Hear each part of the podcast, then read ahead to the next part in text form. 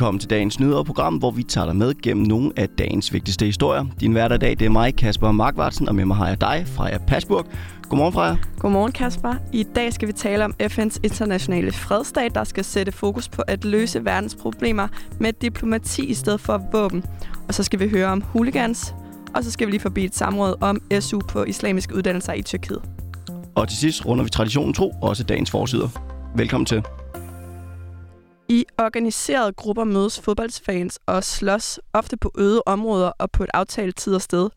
Det er, hvad man kalder huligalisme, og det skal vi snakke om nu, Kasper. For i dag, tirsdag, starter en sag om en gruppe på 15 FCK-fans, der er tiltalt for grov vold mod en 16-årig dreng. De 15 tilhængere er ved Københavns Byret tiltalt for at deltage i et større slagsmål, og ifølge anklageskriftet er den 16-årige dreng blevet væltet om kul, slået på, trampet på før en fodboldkamp i parken den 12. juli sidste år. Men hvad får mennesker til at vælge den her voldelige kultur og livsstil som hooligan? Det har vi spurgt Tom Carstensen om.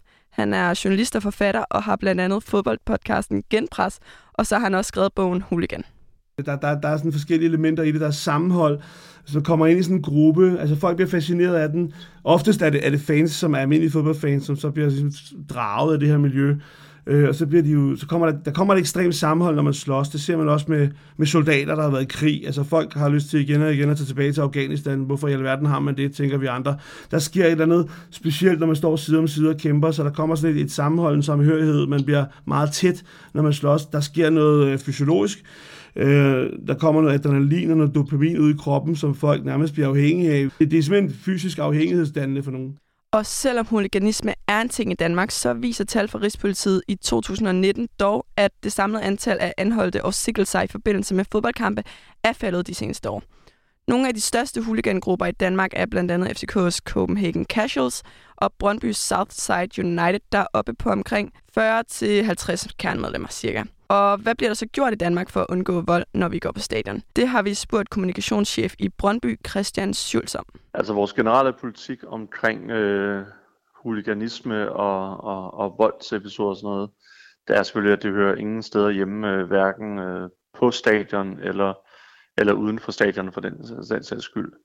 Øh, inde på stadion, der øh, har vi jo overvågningskameraer og masser af vagter, og hvis der hvis vi ser noget, øh, observerer noget, så, øh, så slår vi så hårdt ned på det, som vi overhovedet kan. Så har vi et tæt samarbejde med, med myndighederne, når sådan nogle øh, situationer opstår, men det er heldigvis sjældent, øh, meget, meget sjældent, at det sker inde på stadion.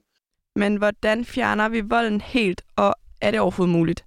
Forfatter Peter Grønlund har skrevet adskillige bøger om subkulturer, og han har også dækket huliganisme. Og ifølge ham kan vi måske kigge mod England, hvor hele huligankulturen historisk set stammer fra. Her har mange fodboldklubber øget straffene og overvågning på stadion, og de har generelt indført mange flere restriktioner. Men det har altså også haft konsekvenser for den generelle fodboldglæde for fansene.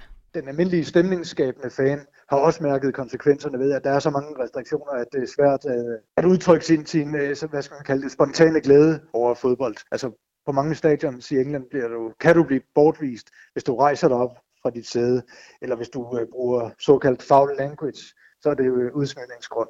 Øh, så, så, så på den måde har man fået det stoppet, men man har også fået stoppet store dele af, af hvad skal man kalde det, den glade fan, fankultur. Men det her er dog en model, som ifølge Tom Carstensen ikke vil være en løsning på noget som helst.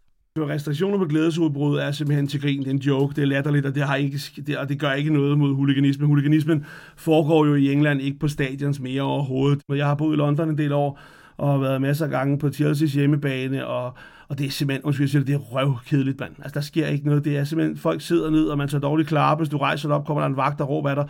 Og det er, det er dræbende for fodbolden, for stemningen, og det er ikke det, der stopper huliganismen. Huliganismen, den skal nok fortsætte alligevel andre steder, så det er, det er simpelthen misforstået. Og retssagen starter i dag tirsdag, og der er afsat 8 dage til sagen mod de 15 tilhængere fra FCK. Ja, i dag fra tirsdag, så er det også FN's internationale fredsdag. Og det er ingen hemmelighed, at øh, der lige for tiden flyder med store konflikter og humanitære katastrofer verden over. Afghanistan er faldet til Taliban efter 20 års forgæves krig, og Syrien er stadigvæk i knæ efter 10 års borgerkrig. Og ifølge FN selv, så bliver tusinder og flere tusinder af børnesoldater hvert år rekrutteret til blodige opgør i særligt Afrika og i Mellemøsten. Og FN's fredsdag, der blev stiftet af FN i 1981, blev netop skabt som en markering af ønsket om global fred og en ende på verdens væbnede konflikter. Men har den her markering gjort en forskel for verdens dagsorden? Og hvad er fredsdagens berettigelse, når verden stadig er præget af destabilisering og krigsførsel? Det har min kollega Anna Munk Heidorn talt med bestyrelsesformand i Fredsministerium, Hasse Schneidermann, om.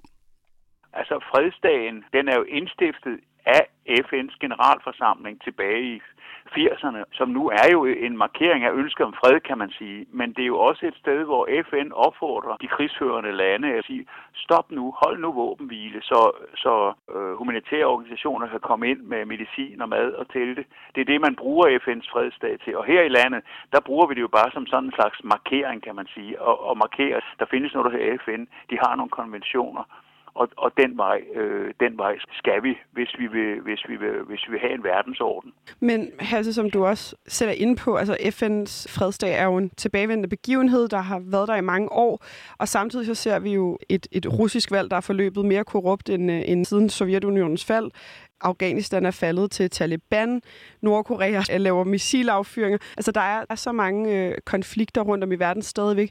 Hvorfor er det vigtigt med den her fredsdag? Altså, du har jo fuldstændig ret i, at hvis man kigger på vores del af verden, og, og i verden i almindelighed, så er man vant til at tænke, konflikter kan man løse voldeligt, og militæret kan bruges til at øh, fremme ens interesser. Det, det er jo en ganske almindelig tankegang, som de fleste af os et eller andet sted inde i hjernen abonnerer på. Men når man nu trækker tropper og, og soldater ud af Afghanistan, og man oplever, hvad der foregår dernede, så har man jo et øjeblik af eftertænksomhed over i USA og også i, i vores land, i regeringen og oppositionen. Så har man jo et øjeblik nu, hvor man, hvor man kan overveje, om vi fortsat skal forfølge kriminelle terrorister militært. Måske skulle man i stedet lade efterretningsvæsenet politiet og, og domstole tage sig af kriminelle. Og det er netop den her eftertænksomhed, som Fredsministerium ønsker at øh, fremme i Danmark. Det er en paraplyorganisation, der samles og en masse mindre foreninger, der alle på hver deres måde kæmper for en fredeligere verden. Organisationens fremmeste mål er at præsentere og opfordre blandt andet de danske politikere til at finde diplomatiske alternativer til væbnet fremstød mod lande, som vi i øjeblikket er i konflikt med. De læner sig op af FN's 17 verdensmål, der alle skal bidrage til en mere human og bæredygtig verdensorden. Og de mål er FN's fredsdag med til at skabe opmærksomhed omkring. Og der er mange årsager til, at fred er en af de vigtigste elementer for at skabe en tryggere verden. Det forklarer Hasse Schneiderman også. 10 procent af de penge, man bruger på våben, kunne afskaffe al fattigdom. 10 procent af, af det, man bruger på våben, kan sætte folk i uddannelse helt op på universitetsniveau. Og 50 procent af den mængde penge, man bruger på våben, vil kunne, vil kunne løse samtlige FN's verdensmål. Altså dem, der bruger penge, skal bruges penge til. Oprindeligt så faldt FN's fredsdag den 11. september hvert år, men det ændrer sig, da terroristerne fløj ind i World Trade Center i USA den 11. september 2001 på verdens fredsdag. Derfor ændrede FN datoen til den 21. september. I år er temaet, hvordan rejser vi os bedst efter covid-19 og fremmer en mere retfærdig og bæredygtig verden. Dagen markeres hele verden over, blandt andet er det muligt at live-streame årets Peace Talk fra Genève. Og inden vi springer til forsiderne, så skal vi lige kort tale om et samråd, der finder sted i dag, Kasper. Det er Peter Sejer Christensen fra Nye Borgerlige, der har indkaldt til samråd. Han vil nemlig gerne have, at den nyt tiltrådte uddannelses- og forskningsminister Jesper Petersen skal svare på, hvorfor man kan få dansk SU med til Tyrkiet og tage en bachelor i islamisk uddommelighed. Peter Seier Christensen vil også gerne have ministeren til at redegøre for regeringens holdning til, at dansk SU bliver anvendt til at finansiere studierne. De indebærer blandt andet koranlæsning, læren om islamisk lov og en religiøs uddannelse i grundlaget for, og psykologien bag islamisk moral. Hvis man er interesseret i at følge med, så kan samrådet streames på Folketingets hjemmeside fra kl. 14. Ja, som du lige sagde fra, så skal vi også lige vende forsiden i dag. Kristi Dagblads forside prøves af en artikel, der handler om, at 6 ud af 10 børn med angst kan behandles af deres forældre. For flere og flere børn i skolealderen får angst, og der mangler ressourcer i kommunerne til at håndtere problemet.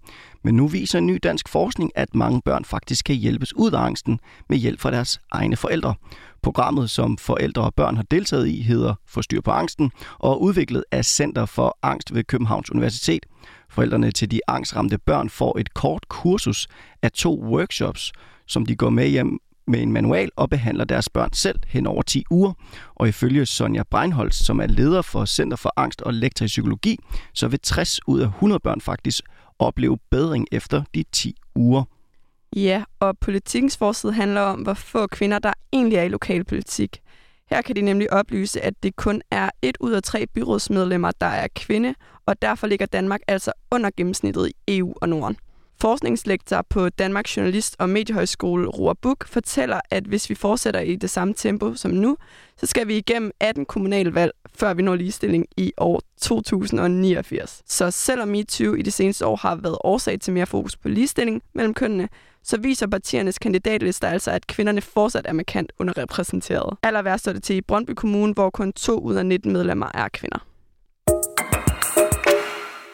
Ja, men det er så noget, vi faktisk også omkring alt det, vi havde med til jer i dag. Programmet var tilrettelagt af Mathias Damborg og Anna Munk Heidorn. Mit navn er Kasper Markvartsen, og med mig i studiet havde jeg Freja Pasburg.